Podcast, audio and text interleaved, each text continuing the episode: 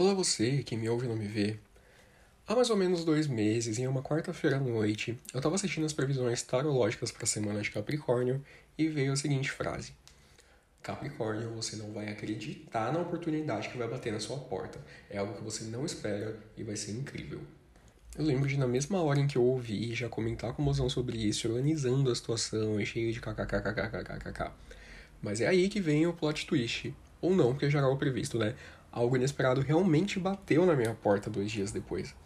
Não literalmente na minha porta, mas é sobre isso o episódio de hoje. Eu sou o Thiago Paulo, começando mais um vídeo sem imagem, e hoje você não vai ouvir. Sou toda natural, sou bonita pra caramba! Vídeo sem imagem. Só para constar, para manter o um mínimo de credibilidade nesse podcast, é bom registrar que eu não sou um jovem místico, porque obviamente eu não sou jovem. Mentira, mentira, eu sou jovem sim, mas místico jamais. Eu de fato acompanho um canal desse tipo e tudo começou com uma pesquisa sobre baralhos de tarô, porque eu acho eles lindos e tava afim de comprar um que fosse diferentão. Aí, caí nesse canal em que são utilizados vários baralhos diferentes e aí quando eu vi, tava lá toda quarta-feira. A Amanda realmente tem uma boa energia, sabe? Tipo, gente boa. Mas enfim, eu tô me explicando muito, vamos aos fatos. Acontece que a profecia se cumpriu. Como eu falei lá na abertura, dois dias depois do lançamento do vídeo, alguém bateu na minha porta. Na minha DM, para ser mais específico. Uma marca de roupas e acessórios relativamente grande me mandou uma mensagem no Instagram chamando para fazer fotos com a nova coleção deles. Na hora eu fiquei desconfiado, né? Porque acho que qualquer ser humano ficaria, mas era o perfil verificado da marca, então qual a chance de ser golpe? Eu acabei levando a conversa para WhatsApp para ter garantias e tudo se confirmou. Eles realmente me queriam como um dos rostos, rostos, rostos da nova coleção de uma grande franquia de filmes. E eu tô evitando falar as marcas para não entregar muito e ter algum problema depois, mas também não tá muito difícil de descobrir não. Dois cliques, vocês já chegam lá. Combinamos o dia, o horário, o local, recebi o briefing editorial, mas faltava um detalhe. Eu ia fotografar de graça? Não, não ia. Um alívio no coração desse capricorniano que estava e ainda está precisando de dinheiro. Eu gosto de dinheiro! Dinheiro? e essa, crianças, é a história de como eu conheci a permuta. É, gente, permuta, cujo valor, entre aspas, eu não vou falar aqui, mas fica entre o se fosse um modelo ganharia muito mais e o, ah, para fazer umas fotinhos em 3 ou 4 horas, tá de bom tamanho. E valor entre aspas, né? Porque permuta não é dinheiro, o pagamento é feito com produtos da marca. E olha, sendo bem sincero aqui, eu nem tenho muito o que reclamar não.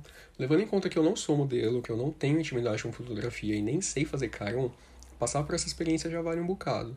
Entra na minha lista de coisas que eu adoraria fazer antes de morrer, que talvez até vire um episódio um dia. E aí, nesse momento, você pode estar pensando, Uau, hein, que história maravilhosa. O que, que tem a ver que você foi chamada para um ensaio? Tá jogando na minha cara? Tô falando isso porque talvez fosse algo que eu pensaria, mas não, cara ouvinte. Eu tô contando isso tudo para comentar algumas peculiaridades que se relacionam com o episódio 12 sobre sorte e azar. Se você ainda não ouviu, vai lá depois, que vale a pena. Eu tinha que estar no local às 9 da manhã. A minha chefe me liberou, então eu tava todo pimpão no trem indo para São Paulo, em uma região que eu não frequento, e aí vem o primeiro tombo. A internet do meu celular acabou. Até então tudo certo, porque em trem e metrô eu me viro bem. Cheguei no destino e precisava achar a rua do estúdio. Mas como? Não dava para pedir Uber, não dava para usar o Google Maps. O WhatsApp ainda dava para usar, então eu falei com o mozão pedindo orientações, mas também não dava para baixar qualquer print ferrou, né? Eu tive que recorrer ao recurso mais usado pelos neandertais e mais odiado por mim, que é pedir informação para estranho. Mas é São Paulo, ninguém conhece nada. Boa parte das pessoas circulando ali sequer moravam na cidade, faziam o mesmo caminho todos os dias, então qualquer desvio era desconhecido. Nem o segurança do metrô soube explicar direito como chegar na rua. Então eu respirei fundo, acelerei o passo e saí. E tal qual como se estivesse participando de uma competição televisionada valendo milhares de reais, eu vesti a cara de pau, saí perguntando para todas as pessoas do meu caminho que pareciam viver naquela região. Certamente, eu andei mais do que precisava, suí mais do que deveria, me irritei com as coisas mais do que era justo, mas cheguei. Era uma rua estreita, de paralelepípedo, mão única, e o estúdio era uma casa com portão de ferro bem grandão, sabe? Um espaço que era meio quintal, meio garagem, com alguns carros antigos. Olhei o número no muro, conferi com a numeração enviada no WhatsApp, e era ali mesmo. Bem desconfiado, eu toquei a campainha, e não é que ficava ali mesmo, menina. Um alívio tomou conta de mim de novo, até porque eu fui o primeiro a chegar, antes do horário marcado. Mesmo no perrengue, eu consegui manter a pontualidade. É ponto para mim. E daí pra frente correu tudo bem. Muitas fotos, alguns vídeos que ainda nem foram publicados, conheci um pessoal muito gente boa e sou zoado até hoje no trabalho por causa disso, né? Eu sou chamado de modelo pelas pessoas. Foi uma experiência bem enriquecedora e divertida. No fim das contas, eu nem sei exatamente por que eu tô gravando esse episódio. Não é para falar mais uma vez sobre sorte no azar e pequenos problemas que nos levam para grandes jornadas. Já tem um episódio para isso. Talvez seja só para registrar esse momento inusitado de 2022, verbalizar ele mais uma vez e para mais pessoas nesse ano tão especificamente maluco. Porque às vezes eu penso nisso tudo e ainda dou risada, porque nem parece real, sabe? E não, não foi nenhuma grande mudança de vida, são só fotos pro Instagram. Mas pensa comigo, a coincidência da previsão do tarot não deixa tudo com um toque mais especial? É curioso como a gente se adapta fácil com as coisas. E nem tô falando sobre criar hábito, porque isso leva tempo e serve para questões mais profundas, digamos assim. Mas lembra que eu comentei que eu odeio ter que pedir informação? Em poucos minutos, por causa da necessidade, eu já estava fazendo isso sem pensar duas vezes, com um sorrisão no rosto. E deu tudo certo. Se hoje eu precisasse fazer de novo, provavelmente eu não reclamaria disso no episódio. No início da sessão de fotos, eu tava super tímido, porque eu realmente sou e nem me considero muito fotogênico, então a vergonha tava me dominando. Eu ficava com a impressão de que a minha cara tava derretendo, sabe? Sabe em filme ou desenho, quando algum personagem que é mais carrancudo é obrigado a sorrir e fica aquela visão assustadora?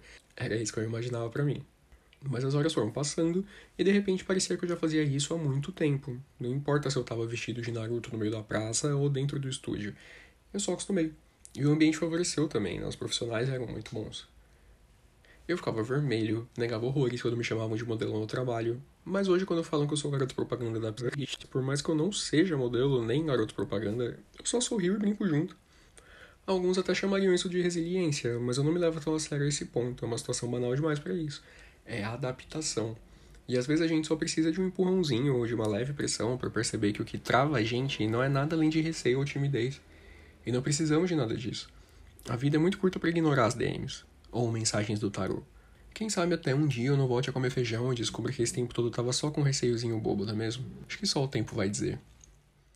Por hoje eu vou ficando por aqui. Um grande abraço para você e eu fui. Este podcast não se responsabiliza a pensar da mesma forma nos próximos episódios.